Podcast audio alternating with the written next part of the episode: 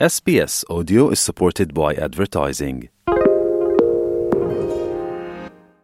到 SBS On Demand 看有中文字幕的电视电影，SBS 中文集锦，详情请登录 sbs.com.au 前斜杠 mentoring。我家的院子里要种蓝银花树吗？紫色花很浪漫。我的西红柿老是种不好，怎么办呢？家庭园艺，种植养护，经验推广。窍门分享。SBS 普通话电台周末热线节目《我的花园，我的菜地》，欢迎拨打一三零零七九九三二三提问，听专家在空中解答您的难题。听众朋友们，您现在正在收听的是 SBS 电台的中文普通话节目。那现在呢，我们为您带来的是园艺热线。那本期园艺热线呢，我们要来和大家说一说有关于白粉病的话题。那夏季时节呢，植物生长可以说是非常的旺盛。随着气温的不断升高呢，白粉病也是进入了高发期。那我们大家华人喜欢的很多蔬菜啊，其中包括瓜果类啊、豆类啊等等，都是非常容易受到白粉病的侵害。那本期的园艺热线呢，我们就请到园艺高手张崇岩呢，来为您介绍白粉病的一些防治的方法。那我们的热线电话一三零零七九九三二三一三零零七九九三二三，现在是已经向您开通了。可以看到，现在是已经有听众在线上等待了，也是欢迎听众朋友们呢拨打我们的热线电话，提出和园艺相关的问题，听专家在空中为您答疑解惑。那现在呢，我们也是先来和张老师打一个招呼。张老师，早上好。哎，你早上好，大家好。嗯，那今天呢，我们来跟大家说一说有关于这个白粉病的话题啊。那记得张老师也是之前跟我有说过，现在有很多的华人种植的爱好者啊，是反映自家的瓜果蔬菜啊，是出现了一个白粉病的问题啊。可能夏季也是这个白粉病的一个高发期。那张老师，白粉病主要是会影响哪一些作物呢？呃，几乎大部分的叶子那那个蔬菜啊。都会受影响，呃，包括呢瓜果类，比如黄瓜，这是比较突出的，啊，反正种黄瓜都免不了的，还有番茄叶子，还有好多人种这个，那那那个什么芥菜叶子，它背面也会产生这现象，包括南瓜、冬瓜都会，啊，还有种的豆角，就是说现在好多人种的那个四季豆啊，或者那个豌豆啊。还有草莓啊，呃，现在的季节，因为温度啊刚好适合白粉病生长的，所以包括现在那个玫瑰花上面都会有。嗯，看来它这个影响范围还是很广的。嗯，那如果是出现了这个白粉病的这样一个感染，它会表现出一些什么样的症状呢？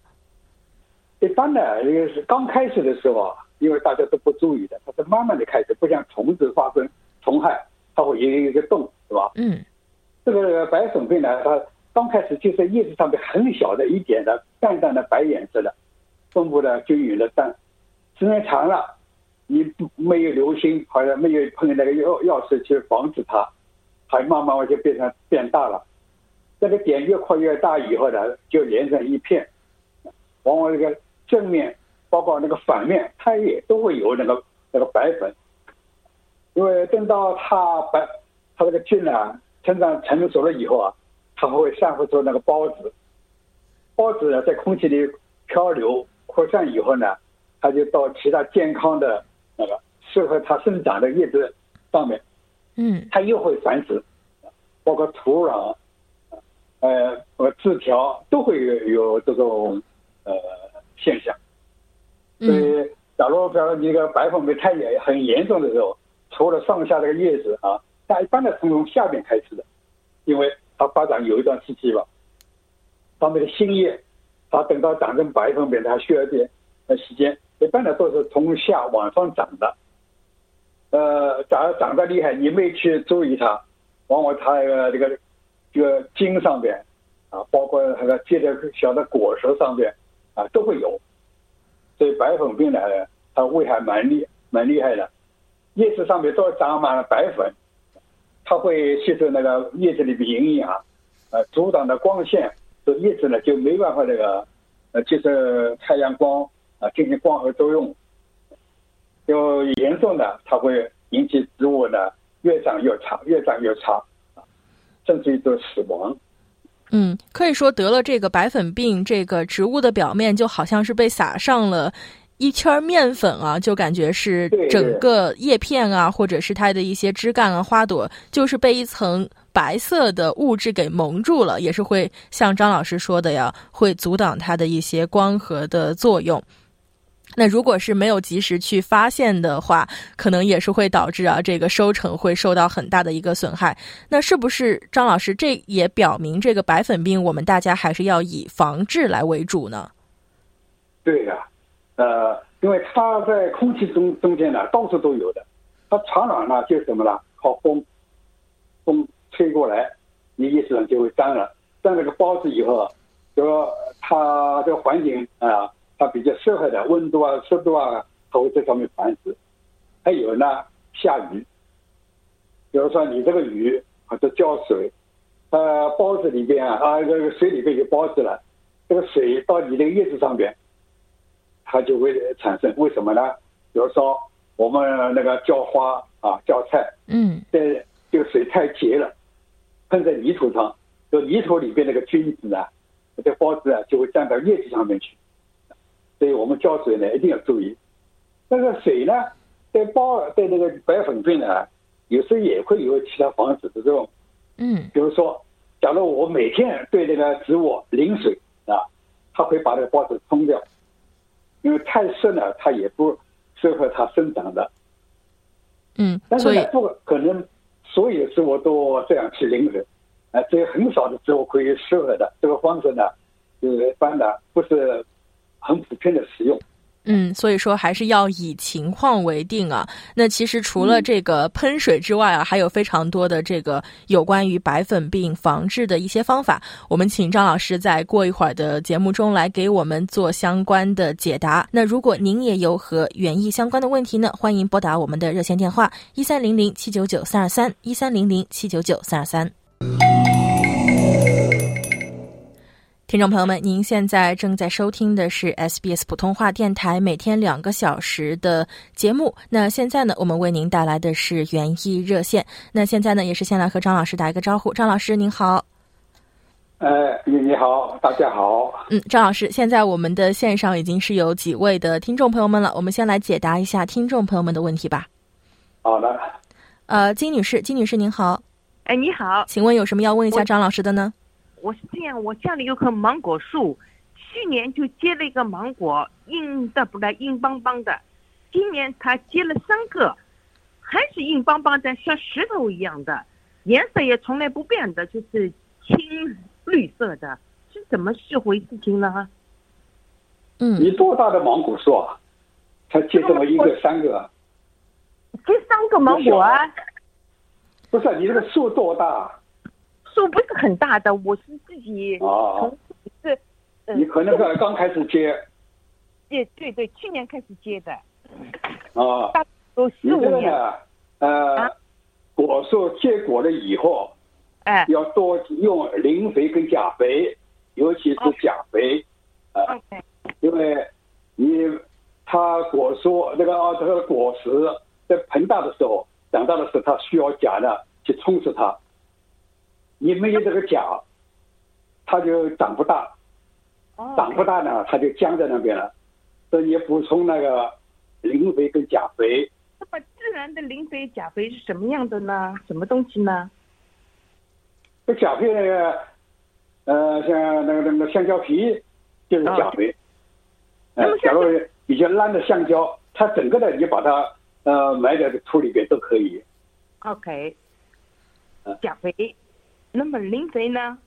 嗯磷肥也有很多，其实啊，你家用的东西啊，这东西也不多的，对植物帮助的太少了。嗯你要去到办公室去买那个呃，硫那个硫酸钾，硫酸钾对，是在他们在在专门买买买花的地方去买肥料。的地方有的，你看好了，它上面照片上上面都是那个一个个果，比如番茄呀、那个水果啊，这些水呢，主要是用在那个呃这个水水果上面的，长果子的。OK，那么我就放在水里边，水浇进去，是不是？把这个什么这个？这个是它是磷酸钾，它是固体的还是液体的？嗯，张老师它，像盐一样的，如果是液体的像我，们烧出的盐一样的，就固体的、粉一样的。哦的，哦，那么直接放在埋在土里边。而且撒在表面上一浇水就要下去了，但不要一下子用的太多啊。OK 过那么过几天再来一点，因为你需要要补充它啊。OK OK，嗯过薄肥多湿，嗯啊，好的。那么我还有一个问题，水桃花，水桃花我也有很多白的点出来，你什么花？你这个有病吗？水塌花，水塌花，对呀、有很多白的，一点一点一点白的出来，这是不是白粉病啊？对呀、现在季节刚好，它温度、它的湿度，所以呢，在好多植物上面都会发生。嗯，那金女士啊，可能也是要继续收听我们的节目啊听张老师有一下些面就要讲到用什么东西来防治它。好的好的，嗯，好的，谢谢金女士。嗯，张老师，我们下面呢这一位听众是 Ann，Ann 您好，啊，主持人新年好，您好，有什么要问一下张老师的呢？新年好，啊新年好。这啊，我我种了一颗那个啊青瓜，不知道为何那个青瓜长了出来，每颗都是外面都是长满了毛毛啊，不知道为为什么什么原因呢？嗯，青瓜，是青瓜是毛还是那那个那那个像粉一样的东西？什么是毛还是像粉末一样的东西？啊？是毛毛的，这这这啊，整整颗青瓜都是毛毛的，都看的都是很那可可怕的，不嗯，不能吃的。是小的青瓜上面呢，还是叶子上面呢？还插这个治疗上面？小小的青瓜长出来的的的青瓜，每每颗青瓜都一样的，是在青瓜上面是吗？还是在叶片哦、在枝条上面？青瓜上面？在了青瓜在嗯在青瓜上面。呃，这可能它这个品种是这样的吧，因为现在好多新的品种出来，比如说我们喜欢的呃带刺的黄瓜啊，像我们本地澳洲的那个光光的黄瓜，中国人都不太喜欢啊，要要吃黄瓜，因为吃黄瓜呢，现在有好多新的品种出来，呃，我也一下子了解不了这么多，可能呢，它这个刺比较厉害，所以小的时候它会像像看是苗呃像毛一样的，等它长大以后呢，它会变成一个像刺。嗯，可能还是要观察一下看一。下吧。啊、但但但是没有没有什么方法可可可以去掉这这些刺嘛？我这个没办法的，因为不像人的头发可以拿个剪刀去剃一下。那它瓜是它天然长出来的，你这个长现在多大了？那瓜哦，好好，现在这个瓜多大了呢？安，这这个这个瓜已经很大了，它它一出来已经我已经啊等到一周两周等等它很大了，我我我我才摘下来，它仍然每每颗都都是长满了那那个刺了，我都不不不不能够吃的，都要扔扔掉啊。它里面肉能吃吗？可以吃，但是但是我们吃啊，那个青瓜都要吃皮的呀，不，但但是那个皮，不不能吃的，都是长满那个这个刺啊。哦，哎，这种瓜我倒没见过，不好意思，帮不了你。好好好，嗯，哦非常感谢您参加我们的节目啊谢，谢谢。好，谢谢谢谢。那这边呢还有一位 Jenny，Jenny 早上好，新年快乐！有什么要问张老师的呢？哈哈，张老师好啊，李主持人好。呃，我想问一下呢，就是我种的花生，那现在呢，它已经开始长花了。像现在我想，嗯呃，老师呃要放什么肥呢？花生，对。花生你这个，反正我一直在节目里边说的，植物要开花要结果的，就要磷肥跟钾肥。钾肥哦哦哦啊，哦，然后磷肥跟钾肥，因呃，它是是帮助呢果实生长的。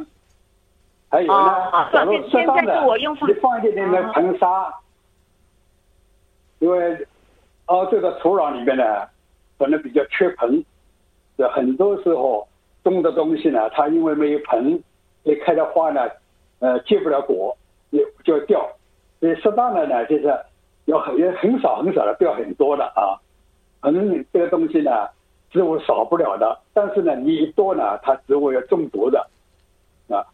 所以有的人，哎呀，呃，这个硼好东西啊，它会结果的，哗哗哗乱用，啊，就是长叶子的也去用它，就会把这个整个的树啊，呃，搞坏了。所以得所以点小心。所以现在我是我是应该用钾肥是吗？对，哦，钾肥。那么它，我我我我看到它的花长出来，我是不是需要把你用那个泥土再把它的花盖盖盖上去呢？它才会在里面呃长果子呢？不会，它会装下去的，它会长长长到钻到泥土里面去的，嗯它自己啊，会它下去。它的它的那个它它的那个花生不是在花那边生出来的，它自己在下面会生生果实啊。对，它会钻到地下去的，钻到土里面去的。嗯，不用自己操作啊。所以，所以我我就不我不需要把那个那个那个花用泥土给它埋上去，不是这样子做的哈。不用的，不用的，哦，这个不用你不用担心的，它叫落花生，它自己往往地下钻的，你放心好了。啊啊。嗯嗯啊，好的好的好好，谢谢谢谢谢谢 Jenny，老谢谢谢谢 Jenny，拜拜拜拜。嗯，张老师啊，那刚才我们也是解答了一些听众们有关于园艺的问题。那现在呢，我们也是来稍事的休息一会儿，在广告之后呢，我们请张老师来专门跟我们大家来分享一下有关于白粉病的防治的方法。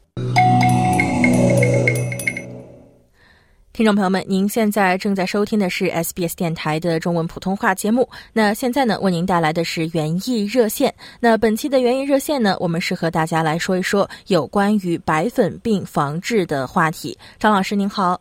呃，你好，嗯，那刚才我们在节目中也是已经预热了很久的呀，要跟大家来说一说这个有关于白粉病防治的方法。那刚才也是说到了，白粉病主要是以防为主。那如果是真的是感染到了白粉病，或者是有一些需求想要去防治的话，大概可以怎么做呢？一般呢，在工在农业上呢，它是有很多药水呢，专门治白粉病的。嗯但是我们在家里边呢，自己弄的，不希望去用那些带有毒性的这个药。其实，在我们家里边呢，有很多东西都可以用来来治白白粉病。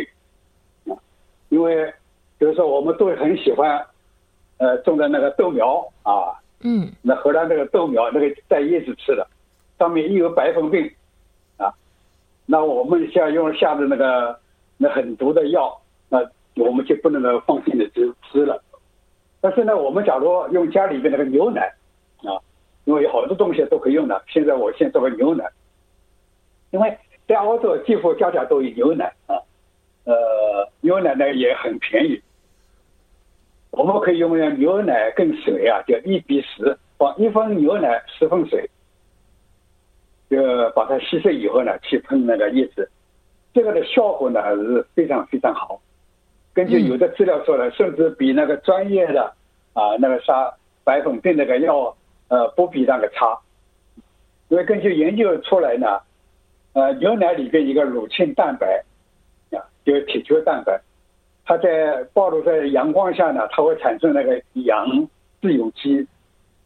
真菌就是白粉病的菌呢，碰到这个东西就会被破坏啊，所以呢，它就这个牛奶可以杀死这个这个白粉病的菌的，但是要注意，因为好多也呃呃，平时我们喝的那个饮料里面也有牛奶成分的，这个就不能用了啊，呃，一定要呃牛奶，呃，牛奶一般我们脱脂的，那个全呃全脂的，那全脂的更好。嗯都可以用两种。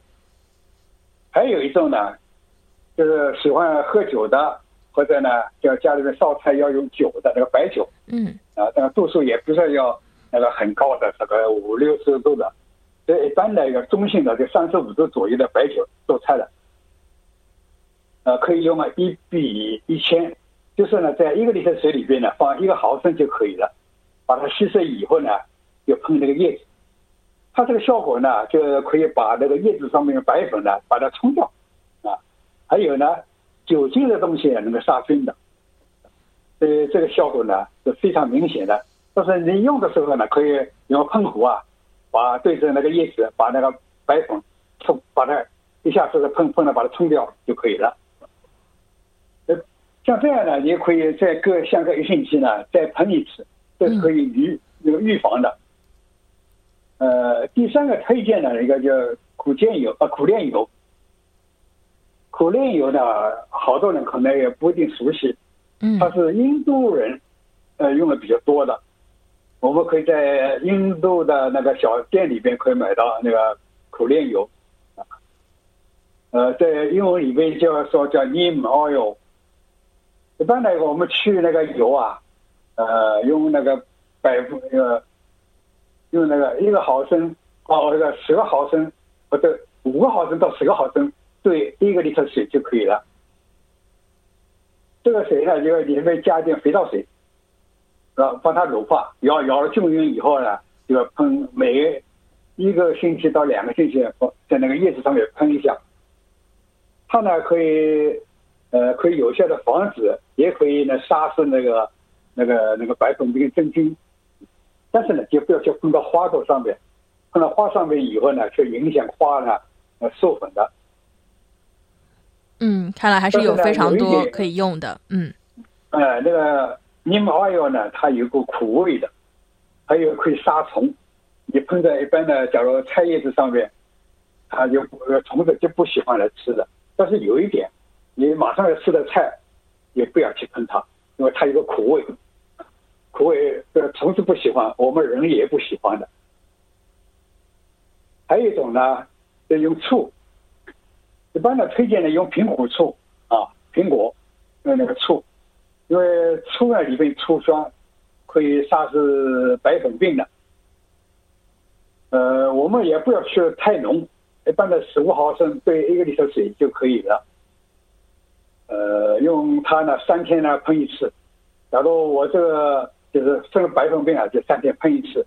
嗯呃，平时呢，假如正常的，一般的，比如说我那个黄花这个例子啊，长到一米到两米了，它开始要开花的时候。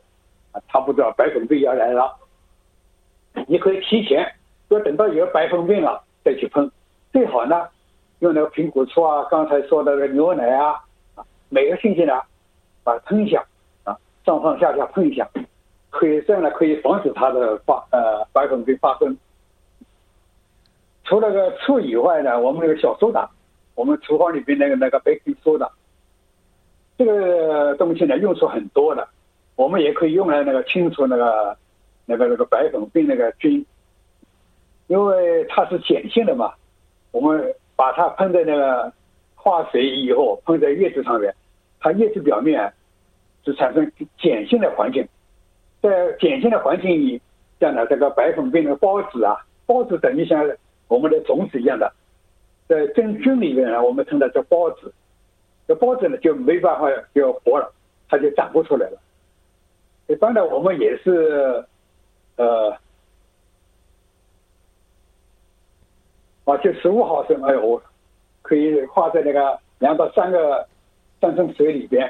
嗯哦，不是，搞错了，放在一个 liter 水里边，放个两到毫升那个清洁剂。清洁剂呢，就让这个小苏打分散，还有它可容易附在那个叶子表面上，因为不会那个一下雨啊。呃，一露水啊，它会那个呃冲掉了。看来这个呃防治的方法还挺多的呀，也是很多都是家里可以找到的一些常用的物品。呃，还有一种呢，叫碳酸氢钾，在班尼斯有买的，英文就是 a c o 分个 C，它也是跟小苏打一样的差不多。小苏打呢，就碳酸氢钠，它呢，它呢是碳酸氢钾，啊，把钠换成了钾，但是这这个换下呢，就对植物呢是有好处的，它也是呃很好的杀菌的，啊，它是广谱的，一般的，反正你是菌啊，叶子上面这个这个呃褐色的呃各种各样那个斑呐都可以用，嗯，还有呢，它有什么好处呢？它像氢钾呢，它钾呢也是植物需要的钾，那这个钾是一样的啊，所以呢对植物。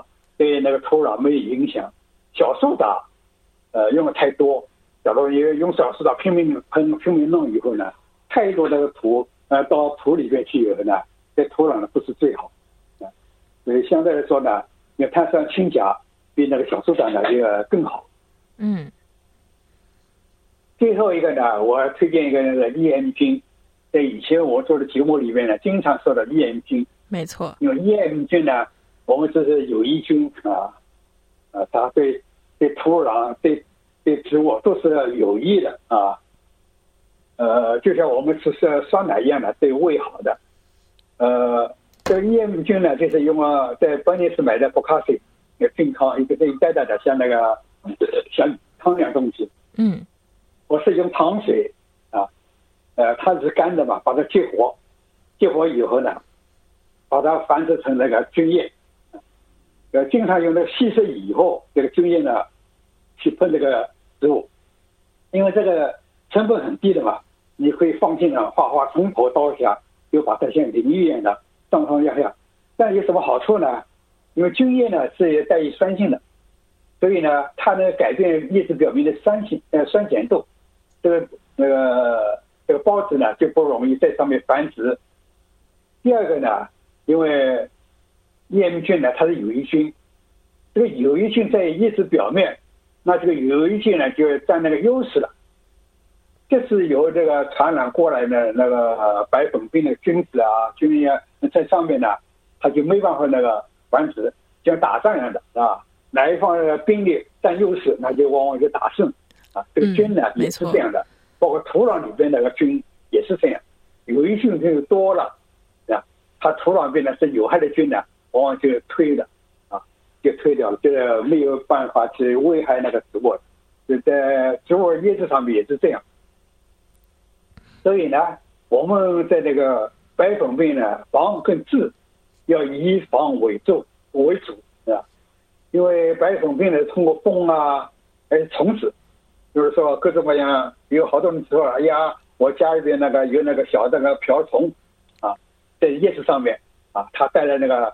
呃，白粉病，虫会带来白粉病，也可以呢。但是瓢虫呢，也会吃上面那个白粉。嗯，所以呢，它是相互呃相互影响的。还有呢，水呢，我刚才说了，水呢也会传播的，是吧？所以呢，我们这些东西呢，因为你防不胜防的嘛，所以我们也要一定要防着为主，不要看到了发病了再去弄。第二个呢，把生病的叶子啊，比如像白粉的叶子。太厉害了，就把它摘掉，扔到垃圾桶里头。我用塑料袋套好以后呢，扔垃圾桶，不要把它去做堆肥来用，因为这孢子啊，你堆肥杀不死的。嗯。以后呢，它也会繁殖。把叶子摘了以后，马上要喷药水。还有像现在高发的季节啊，我们要让植物呢，太密的叶子呢，把它摘掉去。啊，还有盆栽呢，不要放的太挤，让它透风。呃，透光通风啊，要降低湿度，用湿度呢也帮助它的生长。一般的上面我推荐的那个体重药水呢，最好呢隔一个星期到十天啊，经常喷一下，这样可以有效的防止那个白粉病呢的发生。但是我们喷药水的时候呢，要注意了，正面跟反面对吧都要喷。假如是我这个植株比较严重的，就整个的把它上面的藤啊啊，包括。周围的土壤里边都喷一下，因为土壤里边也有这个菌嘛。嗯，也是非常感谢张老师在今天带来的有关白粉病防治的分享啊。那如果听众朋友们呢想了解更多的详细的信息以及这些以上用品的一些配置方法呢，可以登录我们的网站 SBS 中文。那我们呢也会在节目结束之后呢把相关内容传到网络上。那我们现在呢线上还是有一些的听众朋友，如果您还想听张老师为您解答有关园艺的问题的话呢，欢迎您留在线上。我们请张老师在线下为您解答。那听众朋友们，SBS 普通话电台早上两个小时的节目到这里就播放完成了，非常感谢您的收听和陪伴。懂广东话的听众朋友们呢，欢迎您继续收听九点到十一点的 SBS 广东话节目。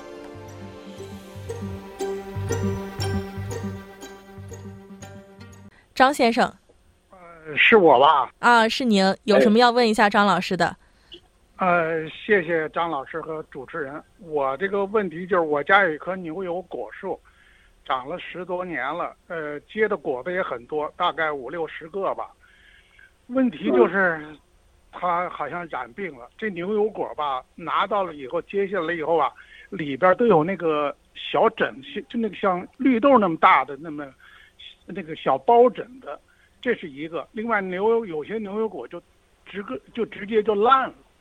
然后呢，我在网上查呢，他说要打一种含铜的这个药化肥，我就去帮你买了，打了，打了几次不见好，所以是什么问题？请您哦，这，呃，这可能是一种病吧，这也是菌引起的，啊，这菌渗入到那个呃果里边呢，它会引起那个里边结一个块。呃对，铜呢，你是用那个液体铜呢，还是什么？啊，液体铜，啊，因为这个果树呢，它要一年四季呢，你要注意它。最最主要的，在冬天、秋天到冬天的时候，好多树啊叶子都掉了，什么东西了？在我他们农业上嘛叫清院院子啊，就是呢，把那个底下那个不好的叶子都剪掉，然后呢，用那个呃液体铜啊，或者铜硫合剂啊啊这种些杀菌的人，把它从上到下啊，包括那树干全都要喷，树是整个要都喷，要喷不要呃把它漏掉啊，让它从以后喷包括周围的土壤都喷一下，这样呢对它的彻底的把它杀菌，这样呃喷了以后，第二年它开春以后，那你就损失多了，就是发病的几率就比较少。但是呢，最好在开花之前再喷一下，再用这个铜剂啊，铜那个铜含铜的药水，再把它喷一下，这防止它呃这个菌啊、再继续这个危害。嗯，还是要一年四季都给它予以相应的关注啊，可以说。啊，对，我是呃，果树这个东西啊，好多人说不像青菜、叶菜，你下了肥它马上长，所以呢，好像感觉我种了树，它自己会长，自己就会结果的。但是果树也要花很多肥料下去的，要要很多去关怀它啊，经常浇水，还有到冬天下锅冬水，到春天了，它开始出叶子了，哎呀，加去追肥啊，让它那个长叶子啊，让它开花啊，啊，你要让它结果就多一些，多下些磷钾肥，让它多开花，这样呢，今后它结果呢就会结得很好。还有呢，这就是这个病啊，因为这个冬天呢，让它那个过冬那个病菌啊，把它杀死，少量的其他地方传过来的。那你在这个春天呢、夏天的时候，像现在也经常喷些药水啊，也不要天天喷的了。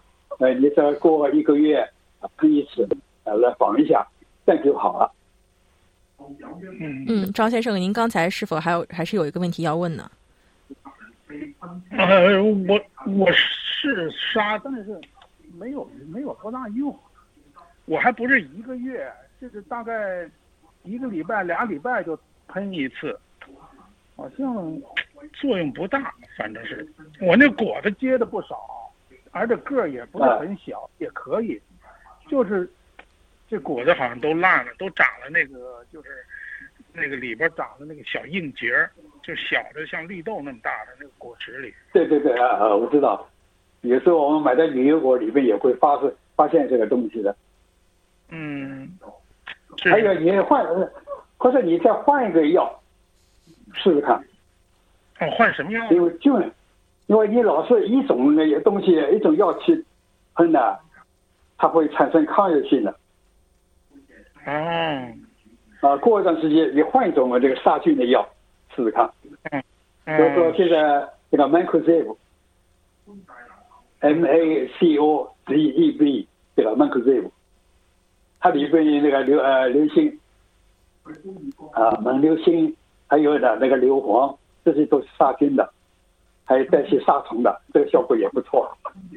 啊，交要交叉的，呃，这个喷两次以后换一种药再试。嗯，张先生可以啊、买这个药品来尝试一下哈。啊，那行，好好好，谢谢您啊。嗯，谢谢您参与我们节目，行谢谢您。我换一种药试一试。嗯，谢谢哎，曹先生。曹先生，哎，我在，哎，您好，有什么要问一下张老师的吗？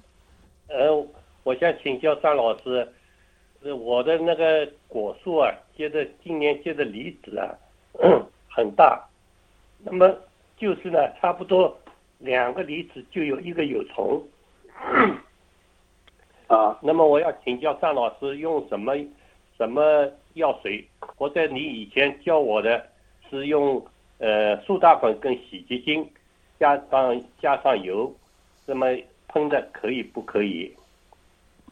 呃，这个这个不是最好，因为呢，你这个是那个果蝇，哦。果蝇呢，你去买那个那果蝇的药水，哦，不是。呃，butterfly，你呃是不是。到关键是它有好几种了，专门对好的。待果蝇的，呃，你要这这什么的要要怎么用呢？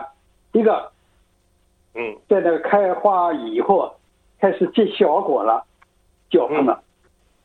哦，因为那个小果幼果呢皮比较薄，果蝇呢在上面会产卵，它一个针啊嗯吃在里边，产卵以后呢，这个幼虫就钻到里边，就吃里边肉了。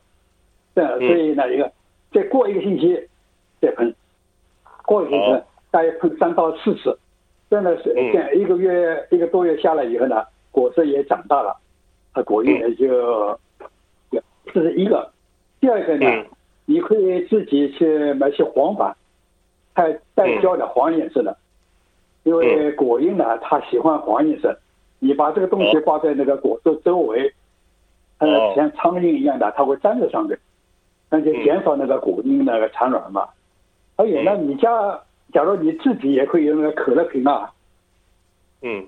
可乐瓶在侧面钻钻几个洞，像筷子这么粗细一个洞，让嗯。果蝇可以进去的，在侧面啊，里边呢嗯。放些那个果皮，嗯。水果皮，香蕉皮啊，啊、芒果皮啊，反正水果、苹果啊，那小块放在里边，再放些糖，再放点水，这样盖着。好。这个味道呢，它果蝇会吸进去的，钻到里边以后哦，它就走跑不出来了。这样呢，它会哦淹死在这个水里边。所以这样这样呢，这个办法呢，就减少了果蝇的那个密度哦，啊。好的，我我因为哎，这这样几个办法你去试一下呢，可以那个减少那个果蝇了。当哦然，假如你你高兴的，比如说果实比较大的，你套袋、嗯啊，用那个、呃买专门有一个袋，或者自己呢做些袋啊，把它套起来，果实啊，哦看到要长得像开始长大了，就把它因为那每一个袋每每一个都套一个袋，防止它果蝇上去那个呃产卵。哦，看来方法还是挺多的哈。多？嗯对啊，嗯，因为因为我我种了三种果树，枇杷、柿子跟梨子，可是每年都有虫。如果这个果子任何东西都是这样的。你假如你后院没有原来没有的，你第一年种菜，哇，一个菜长得都很好，啊，哪怕你不施肥也好，呃，嗯。它也会长得不错的。所以我们就说的是处女地嘛，它里边各种营养都有的，包括那哦个害虫也少。但第二年开始，他们都会又慢慢的过来了，因为这里有吃有有有喝的，它会虫啊会越来越多。你尤其你种了三棵那个果树，它们果蝇肯定会过来的嘛。哦，那么哎我，所以你刚才说的几个方式，挑你能够用的方便的去用。嗯好的。想听到更多这样的故事吗？您可以通过苹果播客、谷歌播客、Spotify，或者您喜爱的方式下载收听。